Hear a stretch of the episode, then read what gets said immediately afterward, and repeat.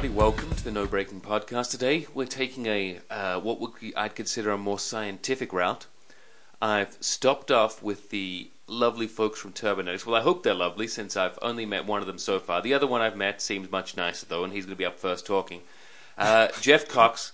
It's uh, you. I, you told me you were like the engineering director. Is that correct? That's that, that's correct. That's that's, it- that's, what you said it was on your business card, right? Yes, that's what's on my business card. So, so with that being the case, and with you being under such high pressure now that I've got you here in this darkened room, well, illuminated at least, well, half the room is. Partially. Yeah. Um, so how how did you get to become uh, this role here at Turbonetics? What sort of where did this come from in this path in life? How did you end up here? Yeah. How how far back do we go? We go we can go back before the Big Bang. I mean, I'm happy to go back before then. All right. Let me see. We could go back to my, so my ancestors threw tea off of the into the Boston Harbor. We could Okay. start. We could start there. All right, that's that's a good one because obviously, not- I mean, that keeps the rivalry up now with It me being the, the famous tea drinker here. Yes. You know, I think it's you know you know it's because I, I have I have two young kids. Mm-hmm. I mean, I think you um, kind of show your aptitude or your interest towards things very you know very very very early on. Yeah. Um, and it's uh, you know I, I just I you know I had an interest in mechanical things from a kind of a, a you know very a very early age. Okay. Um, so you know, in looking at like my kids, I could see my you know my son is you know you know very very similar. Because my wife is sees him doing things, she's like, oh, don't let him be an engineer. Yeah. Um, And you're like, yes, be an engineer. And. I'm like, oh, this is awesome. This is the greatest Yeah. thing ever. Yeah, yeah. yeah, 'cause my wife thinks there's some social retardation that goes along with with the engineering, so I think that, that worries her a little bit. I think that's a bit mean. a little a little bit. Um, but anyways, I think you know it's kind of you know like you know as a kid I was you know into you know building remote control cars and, Yep. and that kind of thing, and then that's What what side of the, what size remote control cars are you building? these were you know one one tenth scale. Okay. Like you know a you know a team team associated RC10 was the you know kind of what what I what I got started with. Yep. Yep. Yeah. So you know brother and I were you know racing those at a, at a dirt track and kind of that's I think kind of started the you know interest in things that are mechanical. Yeah. Um, in in competition. And then who? So, do would you like to say now that you are better than your brother?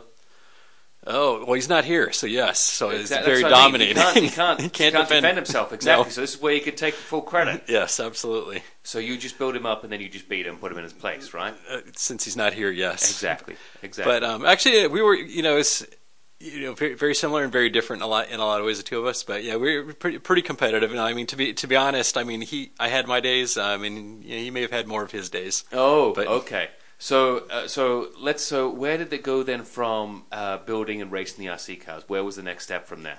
Uh, you know, and some of it I've got to have to credit with my dad to my dad growing up. It was you know, because we got into you know riding dirt bikes Mhm. um, gr- growing up, and you know, I had I had friends where their parents they kind of went out and they you know got got the newest flashiest thing that you know. Um, you know, Yamaha or Honda may have been offering, and my, my dad took a different approach, and he'd he'd find the most beat up thing that you know it couldn't be running. That was part of the criteria. Is it Okay. cannot be running. Um, so you know, my friends, you know, brand new thing bikes that show fire up on one kick, and I get the the bike with cobwebs and.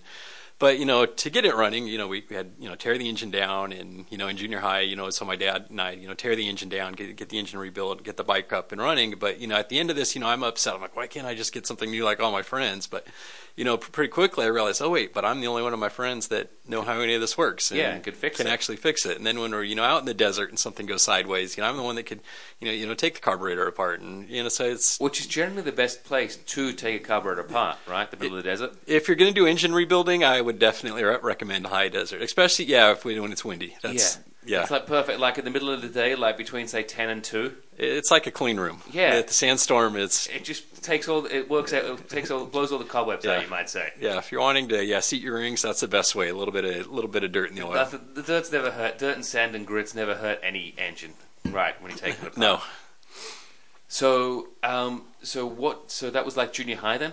Yeah, I would say that's yeah junior high, kind of you know uh, maybe kind of yeah seventh grade-ish, you know, getting into the RC cars, and then later you know later you know eighth ninth grade, kind of get starting to get into motorcycles a little bit. And so then, where did you did you push your schooling in any direction then at that point when you're like were going through? I mean, where what's was you like? Did, was this when you knew were wanting to be more on the engineering front? You, you know what was it was interesting? It was um, I think my grandmother I identified it really early on. This was you know probably when I'm like I don't know six six years old. You know we are playing with Tinker Toys and I kind of made this little car with a you know r- with a rubber band and mm-hmm. it was mm-hmm. like a rubber band powered Tinker Toy car when I when I was I don't know six and it's interesting when I when I started an engineering program that like there's the your engineering you know introduction to engineering like that's actually a project in this course is to make a rubber band powered little little race car. so you are saying with. like you were the Doogie Howser of the the engineering front then? Oh, nah, def- definitely not. But but I was making attempts at it when I was yeah kind of six years six, six, years old, and I remember it's it's interesting the things that stick in your memory, and that was one of them growing up was my grandmother saying, "Oh, he's going to be an engineer when I'm six years old," and you know I don't know if you know that little you know statement stuck with me, and I just went that because my grandma said I was going to do that, or yeah. And then, so where did you go to college then? Uh, Cal, Cal Poly Pomona. So I yeah, I pursued uh, yeah mechanical engineering um, at, at, at Cal Poly. Okay, and then so where did so after like completing the degree, and then where did that take you then from there? Oh, it's interesting. So um, yeah, so Cal Poly they had this uh, program. It's called an engineering interdisciplinary clinic, and they so as part of your um, engineering program, you, know, you, have to do a senior project. Mm-hmm. And one of the mechanisms that they had set up to do it was you could do a team senior project, like doing an actual, like a, a you know, kind of a significant project with industry. Um, and uh, it was Allied Signal at the time, but it was uh, uh, Garrett was their their business unit, and uh, so uh, Garrett um, was was working with Cal Poly on a interstage test system for turbochargers. Okay. Um, and so it was, you know, there was there's Aerojet, you know, a bunch of other companies were doing projects with Cal Poly, and it was, mm-hmm. it was kind of like applying for a job. So you would you you would apply, and there was a you know application and selection process, um, and and uh, I found this just because I was walking to the cafeteria a different way one day. It, oh, it's cool. I was I was going to get something to eat. Okay, so we basically your whole career trajectory changed because you were hungry. Yes. Well, look, it's like the stars aligned right at that point when you're looking back. Hopefully, it's been a good career. That's what I guess yeah. we've got to think now. Yeah, I think looking back on life, I think life is pretty random. Yeah, I mean there are a, couple of you know very small things. But do you, do you, remember what you were going to get for lunch then, or what you did eat for lunch after you saw the sign, or did you not get any lunch because you were like, I'm going to apply for this immediately? Yeah, it's it's it's all hazy. That part of it's pretty pretty hazy. Okay, but um, yeah, it was just I walked a different way, and then I saw I saw the advertisement for this, you know, for for this way to do the senior project. I'm like, oh great, my senior project is chosen for me. I don't have to think too much about it. I'm going to apply and do this. Um, yeah, so I ended up, you know, you know, get, getting selected on and placed on the, the team with Garrett turbocharging, and um, yeah, and then after that that program was done, I you know reached out to the guy that I was working with at, at, at Garrett and um, said, hey, I'm graduating. He said, well, the timing's good, and you know, and I ended up yeah working for yeah Garrett after after after college. You know. So what was then the first job that you were doing then at Garrett? Oh, I hired, hired in. It was uh, transportation and power systems at the time, and they were developing a 75 kilowatt microturbine generator. okay. So that um, yeah ran on on air bearings. Uh, so yeah, my my pro- part of that was I was I was the guy that was you know fresh out of school. You think you know everything, but you really don't know anything. Um, so I came out of school thinking I knew everything and realized I didn't know anything. Um, but how I, quickly did you realize that, or did any one of the other team members help you in realizing that, or? Uh, you know, it's that. So the the person that hired me, and he told me that in the next six months that I would I would learn more than I learned in the past um, four years in college. He was he was pretty much pretty much on the money there. Um, but what was interesting, so I hired in, yeah, thinking on every, but is a you know very small role is what I was supposed to do. I was just supposed to be the guy that ordered some valves and did did some hardware. Um, and then there was another guy doing automation and controls, and like he was really the guy running the show. Um, but then he got promoted and then there's this kid, you know, that's just graduated from college that is starting to realize that he doesn't know anything. Um, is now tasked with managing this this whole thing. So I was, you know, put into a sink or swim position pretty pretty quick, and uh, luckily some things came together and it and ended up working. Well, that's good then, right? See yeah. some more random things pulling yeah. together for you. Yeah. So then, how long were you at, at Garrett for then? Ah, so that was about five five years. Okay. And, yeah. And then, what other projects did you work on with Garrett during that time? It was interesting. So I hired into their lab doing automation and controls, mm-hmm. um, which it, it, was interesting when I and and then I moved into the product development group, and I I worked on uh, some uh, variable geometry turbochargers that we uh, launched with uh, on the Ford Power Stroke and the the GM Duramax uh, diesel application. Yeah. Yeah, and I remember you know, when you're you know you're in this big conglomerate, this huge company, and you're you're you're thinking that's where you want to be. Um, and I remember when I was interviewing for those positions, the, the director at the time was kind of felt like he was trying to talk me out of it because he he'd worked in the lab earlier in his early in his career, and was telling me he's like, you know what, those are looking back, those are some of the best, best you know, the most enjoyable times of you know my my working life, and yeah, it, but anyways, yes, I moved out of lab and went into kind of product development and. And then, so what are the products you worked on then? Yeah, so those were the variable geometry Okay, yeah, yeah. turbochargers. And but then, so where did it take you then post Garrett, or where, where did that lead you then post Garrett? Yeah, and then this goes into maybe more ra- more random chance. Is where I think yeah, life is random. It was, and then there was a decision. I had a, you know, I was I, I was busy one night, but I had a a friend. It, it was a friend's birthday, and they were going out to a bar. So they so they were out at a bar. Um, this kind of you know predates me working at Garrett a little bit, but um,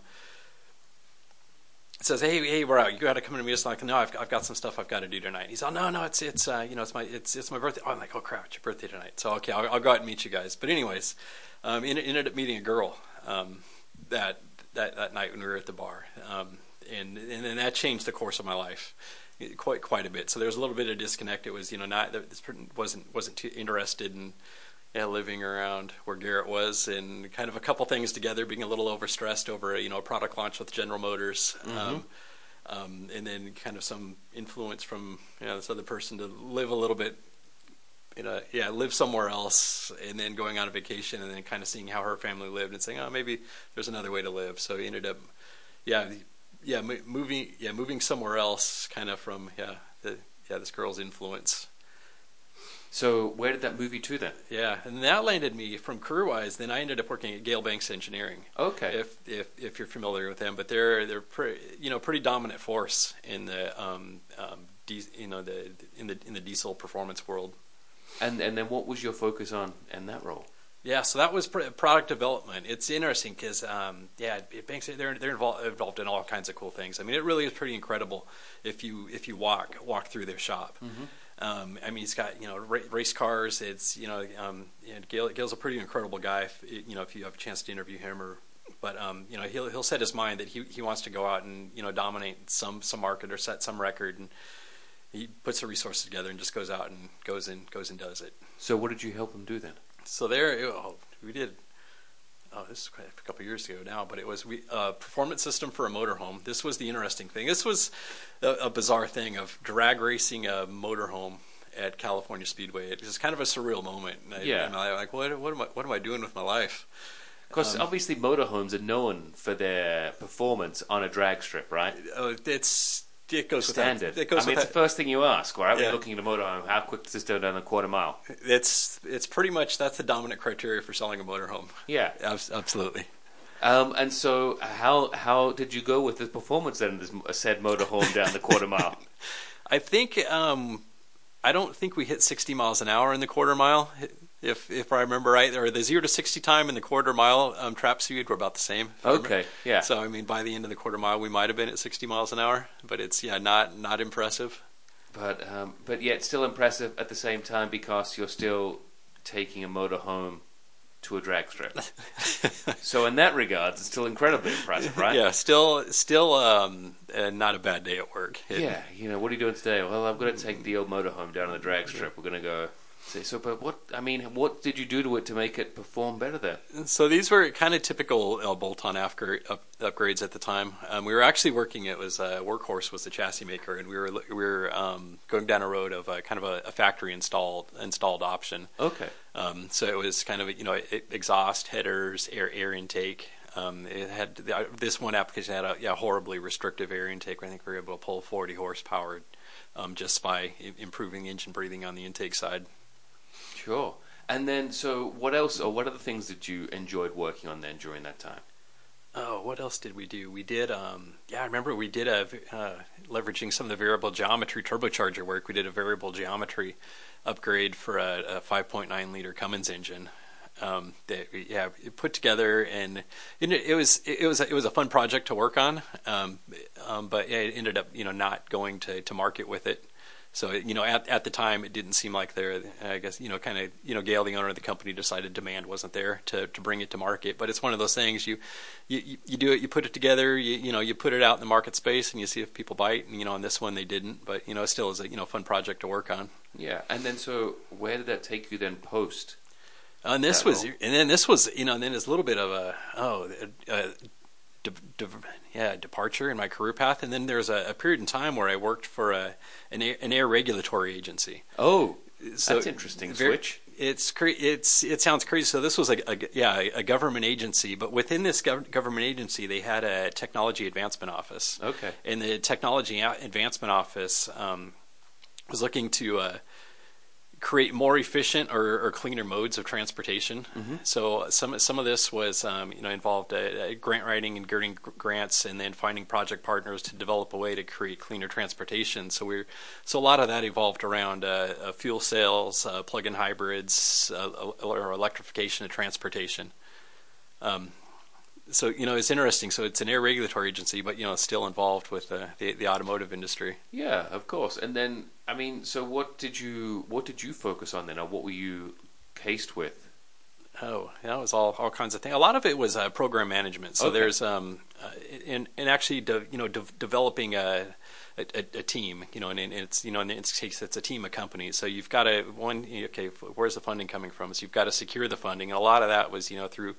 Um, programs at the Department of Energy, the California Energy Commission, or even this air regulatory agency had a um, pretty deep coffers and could you, you know fund part, part part of the program, but you you want to leverage funding. So get, you know if there's a funding source, you'd be involved with grant writing, and then finding uh, project partners. So we did. Uh, it's interesting. We did a plug-in hybrid Class 8 truck with Volvo powertrain, Okay. um, um, and then kind of in the Obama era, we were doing some. Uh, electrification of utility trucks in Oh. the in the utility industry. Um, we have some applications where these these guys they would go to a job site um, and kind of you see the big bucket trucks um, and they'll go to a job site and they'll they'll run a, you know a diesel engine all day. So here we provided an option or a system that would electrify their their work during the day, and then the vehicle would drive like a like a Prius or a hybrid um, to the job site. So it was an improvement in efficiency getting to the job site, and then electrification while you're at the job site. Interesting. Um, so my role there was just kind of you know more man- managing the project there, not necessarily doing the work. So that's where I realized I, I was really envious where I, I would set up, uh, you know, so I would create the development contract and manage it, and Mm-hmm. part of it I, I found myself requiring design reviews, and and it wasn't that I think it added value necessarily to the program. Yeah. I just wanted to be involved with that process, and I was realizing that I was really missing getting my hands dirty and you know being involved with the design and, and engineering. and is that sort of when you decided to get back into it? You did make the switch to get back and get your hands dirty, so to speak. And and then another um, yeah r- you know random random encounter. So um, there was someone that was working here that I worked with at Honeywell and used to go mountain biking when you know from my Garrett days. Um, and we were uh, snowboarding in Mammoth. Um, and random luck, we we sit down and anyone who's been to Mammoth, the the cafeteria is horribly crowded. Very, Um, very crowded. Very crowded. And uh, so we sit down, you know, we're eating lunch, and I, I look up, and it's the guy that I used to work with when I was at Honeywell. Uh, you know, tens, I don't know how many, tens of thousands of people at Mammoth that day, and he just happens to be sitting across from me while we're eating lunch. And he was working here, and that put Turbonetics on the radar screen around the time I was kind of thinking that I wanted to do something else again. And, um, you know, my wife and I decided we were interested in moving out in, in this area, so some, just some stars kind of came together and aligned. Yeah. What's a random coincidence aligning? So it makes it. So then, what was the role that you ended up? Fi- how did you come into this role or fall into this one then? Oh, um, yeah, it was just kind of the, the meeting of yeah this person at Mammoth, and they were doing a, an aviation project at, at the time, and seeking FAA certification, and so they, they were wanting to bring somebody on board to help you know with, with that process, and I think some general application engineering work. Um, and so there you know happened to be a job opening, so you know applied and you know now Lo and behold, right? and yeah, lo and behold, you and I are talking here today in Turbonetics building. And so with that, well, so what other projects at Turbonetics have you been involved in that you managed to get your hands dirty? Yeah, um, But yeah, probably clean, not that dirty. clean, I clean have it's pretty clean back there. Yeah, that that is that is the one thing. Yeah, our shop is amazingly clean. Yeah. Um, and it's uh, yeah. So we've had a uh, so uh, there's a business. It was a business unit of GE, but Waukesha. So we're de- we're they're building you know 7,000 cubic inch engines. Mm-hmm. You know this is you know very very much. It seems not very exciting. You know 1800 RPM doesn't excite anybody, or probably probably shouldn't. But it's you know 2,000 horsepower at 1800 RPM. Um, it was probably one of the, the bigger bigger wins that I've got because Turbonetics was primarily in the uh, performance automotive space. Mm-hmm. Um, you know, it's a kind of a, a, fun space to be able to play in. Uh, you know, from an engineering standpoint, the requirements aren't always the, the, greatest. I mean, these are guys, you know, doing a quarter mile in 10 seconds, and if the your product lacks last 20 seconds, it's your you've met their objective. And yeah. so with GE, they they wanted to make 2,000 horsepower every day for 30,000 hours.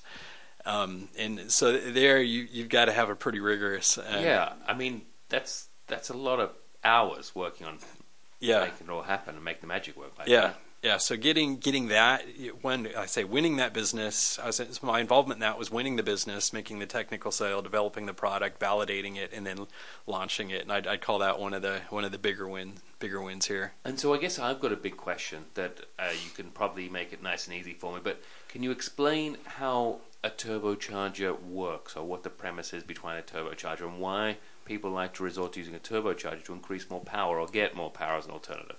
I think uh, I think it was Jeremy Clark from Top Gear explained it. It was the exhaust goes in, magic happens, and power comes out. It's something. well, hopefully you can delve a little bit deeper than Jeremy Clarkson in regards to dope going into how works. Yeah, but it but it, it almost is. I, don't know if it's that simple, but it's um, yeah. There's you know waste energy in your exhaust. Mm-hmm. It's I mean there's a there's a ton of energy uh, you know left in your exhaust. You know just asking to to be used. Um, and on a you know naturally aspirated engine, that energy is is just you know thrown into the atmosphere. So so a turbocharger, you know, captures that energy. Um, you know, if you want to call it waste heat recovery, so it'll capture that energy um, to to create a rotational motion. Um, and then that rotational motion is you know transferred to a compressor stage to to pump more air into your engine than it otherwise wants wants to do. And then, so what makes a good turbo then, as opposed to a bad turbo? Oh, that that's almost like asking what makes uh, one person a good wife versus another. Well, we keep the wives out of it and just talk about turbos. Yes. I mean, what's the benefits of having certain parts or certain improvements on different parts of the turbo? Then that I should say can help make it either more performance or more reliable over extended period of time. Yeah. And, and it's and, it, and it's the, the answer is it really kind of depends on, on on who you are and what you want it to do, and that's why I kind of make the joke about the wife. It kind yeah. of depends on who you are and what you what you want it to do. So if we if, talk about uh, which most of our listeners are, is probably the average people that are looking to do a little bit more improve, improve performance on their car to listen to this show, rather than say um, looking for someone to do like a six second quarter mile. I'm looking yeah. for the the people that probably spend you probably spell more turbos too, if that makes sense. So obviously, I'm, people make the cracks about saying eBay turbo and you just buy them and put them on it. But they're not as good as someone that are more expensive because they might have different parts or ball bearing or this that. Thing. What are the th- what are the differences that come through? Yeah, if it, it's interesting because I get, I get to be involved in quite a few different things here, so I, I may answer the question maybe a little bit broader, even, no, even then, than please than the focus. But because here, so we, have got you know the like the the um, the stationary seven thousand cubic inch engine mm-hmm. that I talked about. You know that's re- reliability is number one, um, but then you know cost of ownership, so efficiency then is, is quite high as too because they need um, to hit some performance targets. Um, but then you know on the uh, another spectrum, we're working in the um, the UAV or the unmanned aerial vehicle space, and mm-hmm. I used to call them drones. Um, but every time, everybody I tell that I'm working with on a drone application, they think of the quadcopters that you, that you buy at Target. And I'm like, no, no, these are like the military you know they're flying up at 30,000 feet. So yeah. the, the, the UAVs, and we've had some pretty wild ones where there's guys they they the, the goal was to hit 60,000 feet on using a, a, a diesel engine. Um, so you, you think, you know, what, okay, what does that guy need? That's an extreme pressure ratio. So we needed, you know, 22 psi manifold pressure at 60,000 feet. So at 60,000 feet, ambient air pressure is about 1 psi. So you need to go from 1 to 22. That's a, a, a 22 to 1 pressure ratio. Um, you know, compared to a guy on the street, you know, on a normal street car, maybe you're running 1.5 to 1. Um, so for you know that application, it's um, you know pressure ratio capability and, and and efficiency. I think you know what makes one good versus another. You know, efficiency is always the always the big thing. Says it's it's. Um, um, some people think, well, it's you know, okay, if it's more efficient, then your discharge temperatures are, are lower, and that's good. And you know, I, I hear you know, not thinking about the complete system. Well, if your discharge temperatures are low or high, does that really matter because you have a charge air cooler? Um, and yeah, it still it still it still matters because even with a charge air cooler, if your discharge temperature is high, it means you're you're wasting a lot of power or energy cre- creating heat that you don't otherwise need to, and that translates in, into high turbine inlet pressure, and then that that affects your engine breathing and your res- residual gas fraction, and then you know your knock limit is reduced if your engine's not breathing properly, and your engine performance is, is bad. So I think you know engine e- or efficiency is a, a winner for everybody. Um, and I can't. I don't. I don't know where the Chinese. Either are the eBay turbos. Yeah, just eBay turbos. eBay. We don't know that they're coming from China. Or wherever they're coming from. wherever they come from, wherever they're sourced. But the eBay turbos are they efficient? I, you know, we we have. I don't know that we have test data on one, but if the, yeah, so But the, so, um, with that being said, how obviously the the ability for uh, it seems science and engineering is moving a lot quicker these days. I mean, we're seeing cars with smaller engines being able to make so much more power, right? oh, absolutely. At the most part, we're just talking about based in the automotive space. I mean, we're seeing regular cars that just come straight out of the factory now with four, three-cylinder, four-cylinder engines making 200 plus 300 horsepower. It's like just a given, and that's without the aftermarket world stepping in and helping them out a little bit. Uh, it's it's it's really an amazing time. I mean, it's um, you know, there it wasn't that long ago. I mean, when I was in college, you know, the, the target was 450 horsepower for a hot rod. Like if you had, you know, like a 12 second car was kind of thought of as, you know, that's that's that's a a, a decent hot hot rod. 12 12 second car is slow now. Yeah, I mean that's like a family car. It, it, it literally. And like you could, the family car got just drive down the track, be like, yep, straight quarter mile, 12 seconds. Uh, yeah, absolutely. And that, I mean, there wasn't that long ago where that was considered a, a fast car. So I mean, we're really kind of you know in the, the golden age of horsepower with you know some of the products that are being offered. When you can buy you know a 10 second car from the factory is crazy. Yeah. Also, it's also interesting when you see that. Uh, well, obviously, if you attend events like SEMA, you, and you talk to companies like yourselves, uh, they say, "Oh yeah, we've got some of our customers have their 2,000 horsepower cars just driving around, the street driving if they want to." Which the idea is just unfathomable if you think about it, having that much horsepower, that much power. How you can make it reliable to be driven on the street on the regular. It it really does. Our, our general manager has a Turbonetics product on you know his his, his Camaro, and he's putting out you know somewhere around a thousand horsepower to to the wheels. And I- Because obviously, like 700 is not enough. No, You know, it's- it's, not enough. You need a it's- thousand. It's yeah, I, I wouldn't. Yeah, if it didn't, it had 700 horsepower. It's not worth pulling out of the driveway. I mean, it's why. But I, It's not even worth going to the grocery store with 700 horsepower. yeah, yeah. but I remember we were on the freeway. It um, I'll I'll, I'll say, it, may- yeah, marginally higher than the the speed limit. It's okay. You're in Mexico. It's absolutely fine. Yeah, so we're on a Mexican freeway, you know, tri- triple digits, Mm-hmm. and he puts the pedal to the floor and lights the tires up, and I didn't know what else to do other than laugh, um, because I this this might be how it ends. I I had a pretty good life, but this might be the end of it. And you're just going to end it with the general manager. That's yes, it, right? yes. Wow, that's good. But Jeff, I mean, Jeff, I think you've answered all my questions, and I just really appreciate you taking the time to talk. And look, I think engineering is very, very exciting. Even if your wife disagrees with me, I think that you've been an excellent guest on the show. But I was going to say, if you have any social media that you want to share or anything like that to tell of your tales of how you get to triple digits on Mexican highways, would you like to share those details or your social media or anything like that? Oh, see, see, part of the, the engineering, the first course you take in, um, yeah, in an engineering program is uh, social deprogramming. Ah, okay. So you're gonna mean you're gonna leave it all to Reggie to share all his stuff? Yes, yes, yeah. So yeah, Re- Reggie will, will keep you connected there. All right. Well, Jeff, thank you so much for your time today. I really appreciate it, and I really, really enjoyed spending the time talking with you through this. So All thanks right. So much yeah. Well, that. thank you for the opportunity. All right. Thanks, Jeff.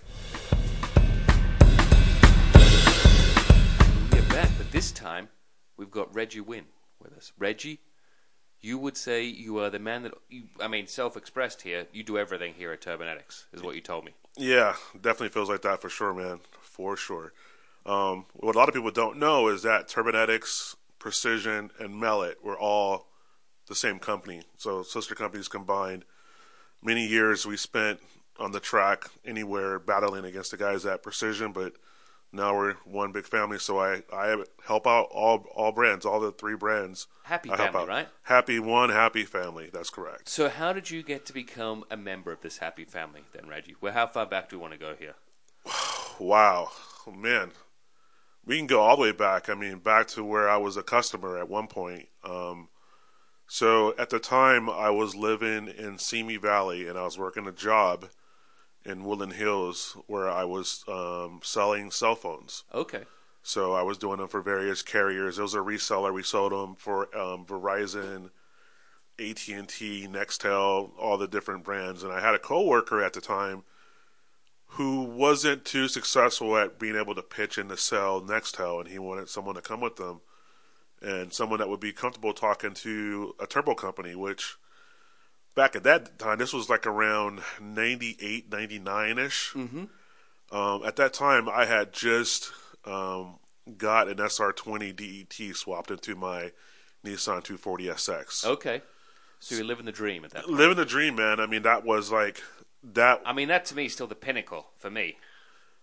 For me. That's that's why I'm here right now at this job is because of that car. Yeah. you know, like it goes all the way back to playing the, the video games like Gran Turismo or Mm-hmm. Tokyo Extreme Racer, and, and playing the game and seeing your car on the game, and then seeing the engine and like, why isn't this engine in my car that I have in the U.S. Why, why have you got a truck engine basically here in the US? Exactly. You got a KA24. You're like, why? So, you know, again, back in 98, 99, the internet wasn't as popping as it is now. Mm-hmm. So I started searching around looking for, you know, SR20 DET and just seeing a, there have been a couple guys here in the States that did the swap. And I was like, reached out to them. And luckily, one of the guys was local and had a shop help me in Orange County do the swap. And yeah, I mean, the first time driving a turbocharged I'll, I'll call it performance. I mean, even though it's a four cylinder performance vehicle, I mean, Still it's, performance. yeah. I mean, my heart, like, I, I was like shaking. It was like getting off of a roller coaster. I was like, dude, I want more. I mean, I can. Um, it's like a drug, you know. Like once you go turbo or you, any performance like that, once you get a little bit of, you're gonna always want more. You're gonna go more and more and more. So, you know, back to my story about you know helping my buddy at the cell phone company. He's like, hey, the guys at Turbonetics, they're thinking about going Nextel. I don't feel comfortable selling Nextel. Can you come with me and help me? I was like, yeah, for sure. So I came and I met Brad and a few other the key guys here, and you know they ended up buying Nextels from us and stayed in contact with Brad, and you know I ended up buying him some some silicone hoses and stuff back then. There's some little stupid odds and ends that, that I needed. And we'll fast forward like three or four years after that. I ended up quitting that job and I went to go work for Verizon Information Services doing Yellow Page advertising. Okay. Man, I, I hated that job. What job. you tell me is obviously just when you say yellow page advertising sounds incredibly exciting. Oh, I, I still have a lot of friends to this day, and they'll probably listen to this podcast that I used to work with. But man, I, I tell you right now, I hated that job. It, it was the worst, and um, they had a, a point to where they they wanted to like let people go. They had they called like a voluntary separation package. So basically, they said, you know, hey, come in at Friday, and if you can sign up at five a.m. You know, it was local time, so you know eight o'clock East Coast time, and you you could um, take advantage of this package. So I figured out what my number was. What you know, they're going to pay me you know a lump sum plus I get a year of medical, and I got to do unemployment. Mm-hmm. So I was like, I showed up at, at, at five o'clock in the morning. Mind you, I had to be at the work till eight, and I, I clicked I, I clicked accept right at five. That's how bad I wanted to get out of that job, man. It was. You were first in line. I was first in line. I didn't want them to say, "Hey, you know what? Too many people signed up." I was first in line to, to sign up for that, and you know that year went on. And um, towards the end of that year, uh, during that year, I was coaching girls softball at the local high school there at Pacifica High School, and um, ran out of money. and the turbo in my 240 went bad, and I was like, "Man, I need a turbo." And went to go talk to Brad and, and the guys here at Turbonet. Said, "Hey." I need another. I need another turbo. Um, can I work in the shop to work it off?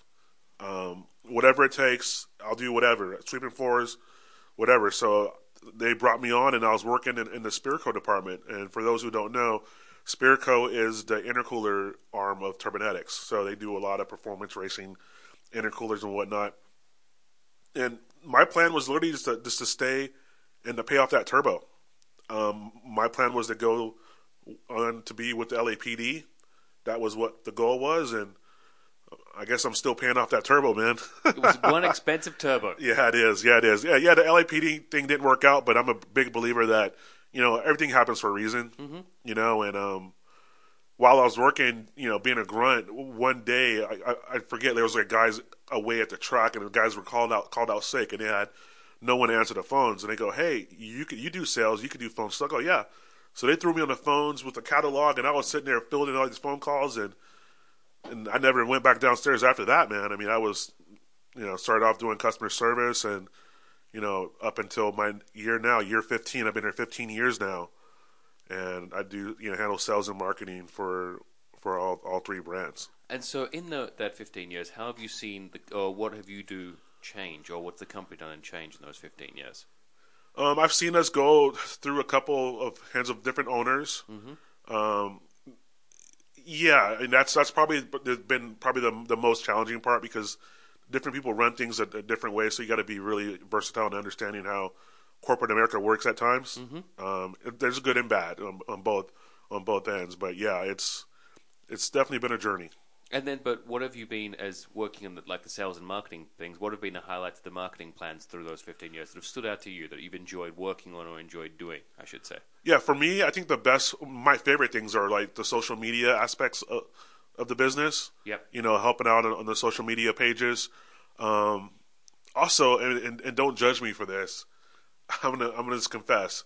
I love working with the guys for Fast and Furious, and I know the hard car guys can't stand those movies, or they're not really into them. But I mean, for me, it, it's fun. It's it's just it's a different gear that I get to go into and, and help those guys out whenever they call and say, "Hey, we need a turbo for this. What do you suggest we we do?" and and, and that whole bit. So, so can you explain a little bit more about some of the cars that you have helped them with then? Yeah. So the last one in, in Fast Eight um, we did the the first scene when they raced the, the, the was that the fleet.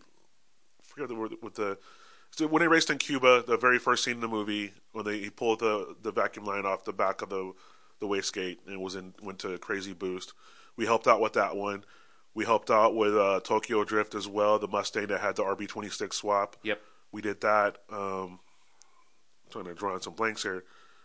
There's different other vehicles that we've helped out in, in that in that series. It's just the guys are here locally here in the valley that that built these cars.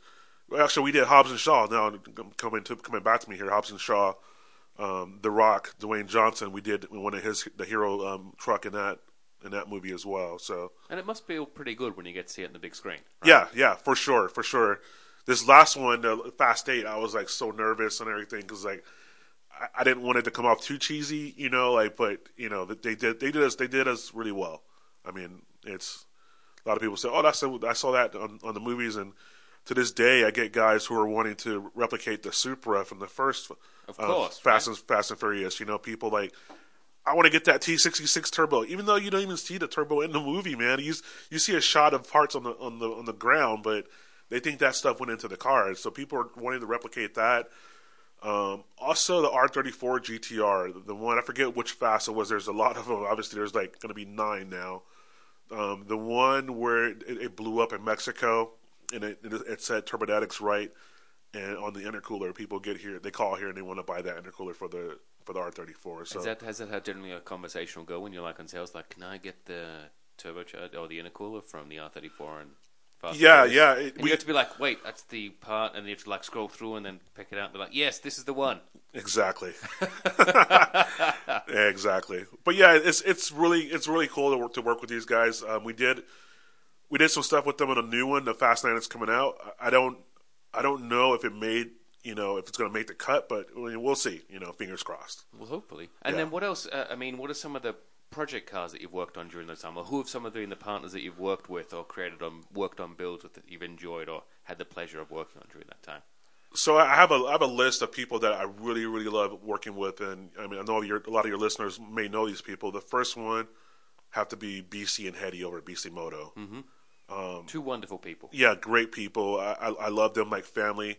Hetty and I, we always go at it all the time. Like, uh, you know, we we're, we're like brother and sister. We even just start cracking back on each other. Like I say, Hetty, why is your head so big? And I'll make comments on her posts on her social media pages, and people start attacking me because they don't really understand our, our, humor or how we go at it. But you know, seeing BC come from being the, the known, known as the Honda NA guy to yep. being the Porsche turbo guy, it, it's that that's that's that's awesome. That's that's really amazing. The other person um, is Tina Pierce. Tina Pierce, um, she was on the Street Outlaws. She's amazing. Her and her husband, Tina and David, are great people to work with. Very appreciative. I really like working with people that I can build a really good relationship with. It's all about relationships and being a, a man or a woman of your word. Yep. Um, like I can literally call her and say, "Hey, I'm in town. I need to stay at your house." It's that type of relationship, you know. Um, Kyle Mohan is another one that comes to mind. I mean, I've been working with Kyle for the last. It's been over ten years now. Mm-hmm. Um, he's he's in F- Formula Drift. Yep. Uh, Mazda guy. Uh, same thing. Really cool guy. Uh, family oriented. Incredible driver. Great driver. Very exactly. talented. Yeah. Yeah. I think he doesn't he also do some work at the Porsche Experience Center as well. I think. Yeah, yeah, that's you, you hit the nail on the head. Yeah, I mean, Kyle's amazing. Um, yeah, I mean, just being able to have a relationship with these people is is it's it's priceless. You know. Um, let's see who else. Asian and Farm Truck. I got, I got to mention those guys. I mean, you see these guys on TV. You you think it cha- it, it changes a lot of people. I'm not gonna lie to you. You know, it, it goes to their head. Not, but these people I'm telling you right now, they're still down to earth. Still the people that you know I, I knew before they had all the fame. I will have to say that I really enjoy watching Asian and Farm Truck when they go down under to Summernats Yeah, and interact there. I mean, they just look like they're having such a blast all the time. Yeah, I mean, they they will go out of their way because the guy organized all the autograph signings that we do at SEMA or PRI, and just seeing the people come and wait in line to talk to them, and they want to, you know, I only schedule them for an hour, and sometimes they're they're there an hour and a half, two hours because people are still wanting to to meet them, and they're they're okay waiting and and just talking to people and greeting them. I mean, it's just they get it, you know, they understand that they wouldn't be where they're at right now if it wasn't for the fans Yeah. um, yeah, that's that's that's that's just how they are. One other cool guy that I do want to mention is is um, Adam Scherr. And You might know him uh, by the WW, WWE name Braun Strowman. Oh, okay. Um, he's a car guy, Yeah. super car guy. I mean, it's crazy Grand National builds, and he has uh, a Supra. He's also another really cool, down to earth guy. Didn't let all the fame get to his head. He still wants to drive fast cars and, and do bad things, you know. So And by bad things, you mean everything on a like a, a legalized track. yes, yes, of course, Limits. of course. Of course. That's Yeah. that's the only time anyone wants to do bad things, Yeah. right? Yep. And so, um, with that being said, I mean, what do you drive then, Reggie? Wow. Good Since, you, since we, we talked about your 240, I'm guessing I have a feeling you don't drive the 240 anymore. I miss that car. You know, I'm I'm a Nissan guy from from the high school days, so I'm going to date myself here. I graduated high school in '92, Okay, so that was like that makes you 22, as far as I can see here in maths. yeah, yeah, my, my, yeah. My I'm, maths is I'm not, perfect, I'm not a math major. Yeah, 22. Yeah. Let's let's go with that. So at that time, you know, you had the 240s that just came out here in the states, Mm-hmm. and then the Z32 it came out. Yep. And you will see that. I, I would see that all the time riding the bus. Like, dude, one day I'm going to get one of those. You read the magazines. Yeah. Because in '92 there wasn't much internet's going on, Yes, exactly. so you'd be waiting every month for a new magazine, or just at the supermarket, just taking them all in. Mm-hmm. Just, you, I mean, you didn't need to buy them; you just need to look at them, right? Yeah, I mean, people don't realize. I, I don't know how what do people do these days, but I look at magazines sometimes for tech stuff, but mainly for the ads, Yeah. I mean, that's it, right? just to see what people are offering, or just to get my my juices flowing. I mean, the only way I was able to afford to pull off to do that SR20 swap, which was pretty expensive back then, it was like eight grand. And you're talking about a guy in his 20s. How are you going to come up with that type of money? Was I? I literally printed out an image of that engine, posted it to to my desk right on the board. I got a bracelet that was like that candy red. and was wearing it every day, and I was looking at it as I'm picking up the phone, calling people to see if they wanted to buy cell phones yeah. and it paid off. You know, I'm just like if you focus well enough, you know, you could you could achieve your dreams. No one can stop you. I mean, the only person that can stop you is yourself. Now, back to your to answer your question. though, I've had a lot of cars, man. I've had a lot of cars, but I'm, I'm proud to say that I finally achieved my dream and got my dream car. And my, that is? um, that I have a nine, um, 2015 Nissan GTR. And so, what do you enjoy so much about your 2015 GTR? what don't I enjoy about it? That's probably a better way to look at it. But um, the car is amazing. It's a beast. It's a. I, I daily drive it. It's not like um. It's not. I don't just baby the thing. If you look out the office right- out right now, It's out there in the parking lot. I mean, I, I, I drive it daily. I drove it to the 49er game up in San Francisco. So from here, stopping off at various stations that sold E85. Um, I met a really cool um, shop or guide, Ronnie Diaz, over at RD Engineering in Oxnard. He's kind of like my go-to guy for, for GTR stuff. So he's the guy for my tuning, any Mm-hmm. other the work I need to get done, and, I mean he's phenomenal. Like, you know, my next mods are going to be done. I'm going to do his RD 800 um, turbos on it and get 800 horsepower. But all-wheel drive power, it's hard to beat that, man. I mean, it's it's pretty cool to be able to just roll around the street and know that it's going to take a pretty serious beast to be able to take you out, if that makes sense. A quick question though. I mean, in, in talking to Jeff, he said that someone here, the general manager, had a thousand horsepower Camaro. Oh, he doesn't even want to trust me. Yes, that's true. No, have, I'm just asking. Is there like there's obviously you would settle this at like Irwindale in a drag strip of sorts, maybe, or a racetrack like Willow Springs. But is there any competitive nature between you guys here yeah, the- within the family? Yeah, there is. There is. And I will admit, because they're going to call me out on this, there's track days. They, they go to Laguna Seca once a year. I got my car back in August, and the trip was like the next month, and I, I didn't go. But that 1,000 horsepower Camaro is not going there. Trust me, it's not. That's a straight line car. And I'll tell you right now, Brad Lewis, you don't want none. You know this. That Camaro will lose. 1,000% will lose against my, my, my GTR. No, no questions asked. So basically, saying there is a little bit of competitive nature within the office there. Oh, there, there's a lot. I mean, there's a guy here who has a few BMWs. He's always talking junk. We got a couple other Camaro guys. I mean, we're just walking around the office here. The guys over just be talking some type of madness. But the day I rolled up on my GTR, that's when things got kind of quiet. So, so people, people, they don't, they don't want the smoke, as they say. They, they do not want the smoke. But I mean, so it sounds like you you enjoy working here in this role with this company, and then the role that you've managed to find yourself in, right? Yeah, I, I do, and it's just kind of weird. Not weird, but imagine working a job that you're passionate about, mm-hmm. that something that you're into. Like half the people that go to work there in accounting, like how can you really be into numbers? You know, like like Some people might be. yeah, like, some "Geez, people are, but I mean, yeah, you know what I'm what I'm getting to say. I, I get the I get the work a job that people call me. They want to get their stuff to go faster, and they want me to help them to make their car faster, Yeah, and that's and you get to help them do that. I get to help them do that. So, as much as I hate, I'm gonna go on record and say this: this whole LS into 240s, LS into Miatas, LS into everything. Dude, a little part of me dies every time someone calls me and that's "Hey, what turbo do you want to? Can I put on this LS to put into my my RX-7?" I'm like, "Oh no!" It's just you know, it is what it is. I mean, those LS turbos are awesome. They're our number one sold turbo right now would be anything LS related because I guess those engines are, are pretty affordable and, and they And make they some make- serious power. They make good, and I think the other thing is that they are reasonably priced well to work on, and anything that's associated with them, right? Yes, yes. But that still doesn't change the fact that a little part of me dies every time. I understand. Every, every time I get can that phone call, it. I can feel it. I'm just like, no, man, no.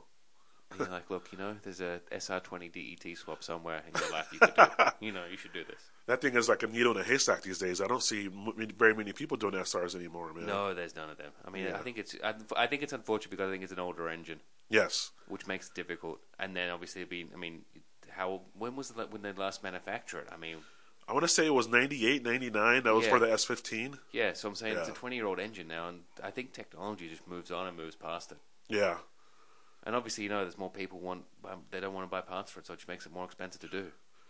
It's kind of hard, man. Like you know, one thing I, I you, you asked me earlier about kind of things that I see changing is, I, and not to offend anyone, but people don't want to pay for good stuff anymore. Yeah, they just want to. They just want to go fast, and if it means it's it's you know half the price, and gonna, they're gonna throw it away and buy another one, and just that's that's one thing that I mean, uh, well, I just talked to Jeff about that earlier about the idea of eBay turbos, yes, whereas they're obviously cheaper. uh huh, and they get shipped and delivered right to you, and they can give X amount of power, but maybe the reliability is not there, or maybe the build quality is not there. correct. So it must be a challenge.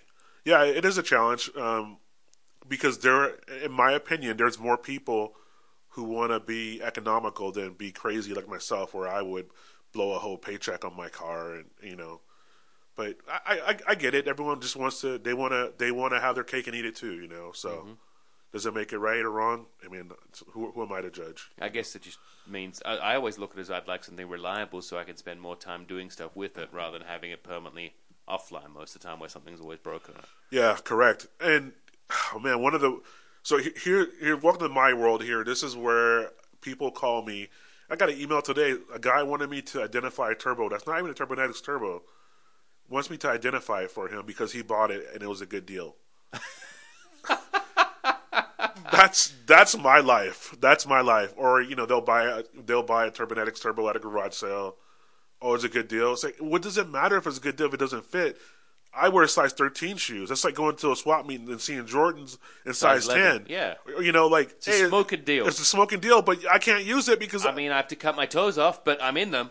yeah, I cut my toes off. I might need them. I don't. I can always put. They're in the fridge or freezer, I should say. I can always put them back on eventually. but at the moment, I'm good in my, my size tens. yeah, man. I tell people that all the time. It's like, hey, this is the phone call you want you want to make before you make that commitment financially.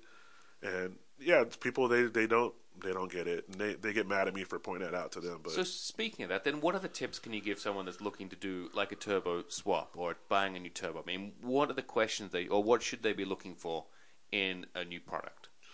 So one of the things that will get us also a little aggravated, I mean, the guys here on the phones, is when people call here to say, "Oh, I got shaft play."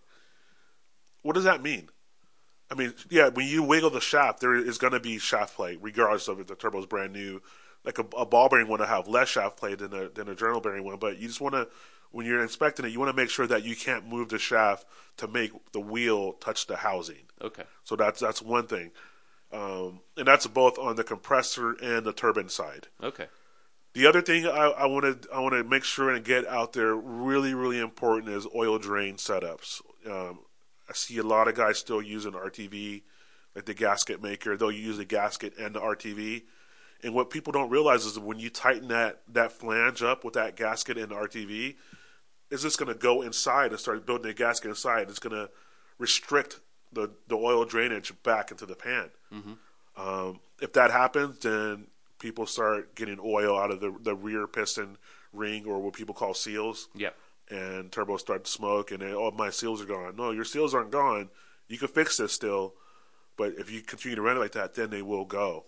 Um, yeah, that's those those items there are probably the most overlooked items when it comes to turbocharger maintenance or just making sure that making sure you got it hooked up correctly.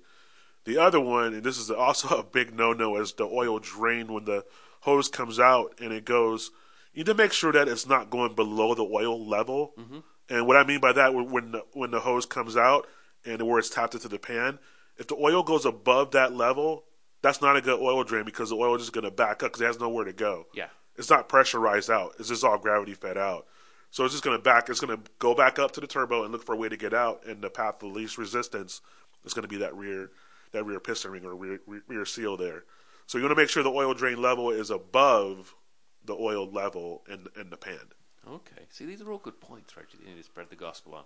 I, I try, man. I, I try because I know how frustrating it is when you, you spend your hard-earned money on these on, on turbos or, or anything, and, and just these simple things that you could do just to avoid it. You know, like making sure you have at least a dash ten line going to that to that drain. So important. You know, you want to have the the biggest drain as, as possible, um, and also when you're going back into the pan, you want to have a straight or 45 fitting, mm-hmm. not a 90. And you got to keep that at least, you know, three quarter inch diameter. But if you have a 90, that's a harsh turn, right? So it's just same thing. The oil is going to back up because it has that harsh turn. So Yeah. you get away with a 45 or straight 90s are a big no no. Okay. See, these are these are things that the listeners want to hear about. I'm trying, man. I'm no engineer like like Jeff. Jeff is probably one of the smartest guys I've ever worked with. But yeah, I, I try, man. I Well, try. I think that Jeff wants to come back so he can talk more about engineering, is what he said. He's like, James, I need to come back because I want to explain more into the weeds and as much engineering as I can go. Yeah, I mean, listen to this guy talk. I mean, it's like I'm sitting there and writing down words that he used. I'm like, bro, what does that mean? I was like, you got to give us a word of the week or the other day, you know? Like, yeah, Jeff's a really cool, really cool guy. I look up to him a lot, and I'm sure I'm going to learn even more from him coming up here in, in the next few years here. So, But he did say that you were the one that I should talk to about all the social media for the family here. So where should people go if they're interested in following on social media or finding out more information? What's the information that we can tell the listeners? so for Turbonetics, it'll be Turbonetics Inc. So Tur- Turbonetics Incorporated, I'll be um, both on Instagram and also Facebook. Precision Turbo um, dot .net or dot .com is the website for Precision Turbo, and it's Precision Turbo on Instagram and also Facebook. And then what about if people want to follow you and your GTR story? Yeah, so if you're gonna follow me, I'm just gonna give you a heads up. You gotta like GTRs, you gotta like food, and you gotta like fishing. So, um, Look, I think that's they're all great things. I mean, fast cars, food, fishing, it's the three Fs, right? yeah, yeah. So What do you want more in life than the three Fs? it's good. Um, I can think of another F, but we can't. We can't use that. We can't use that on on the podcast here. we don't but- want you fighting, Reggie. We don't want Yeah. you fighting. Though. Leave that to your WWE friends. That's what I think. Yes. So you can follow me. Um, it's very simple. It's Reggie Wynn. So it's R E G G I E W Y N N, and follow me on Instagram. Reggie, well, it's been fantastic. I really appreciate you sitting down and taking the time with me and talking. Thanks for having me, James, and I appreciate you coming down, man. No, no, thanks to everyone for the family here for having me. So, and again, as always, guys, thank you always for listening. If you've got any requests, please pass them through to me at No Braking on Instagram and Facebook. And until then, guys, we'll uh, see you next week. Bye bye.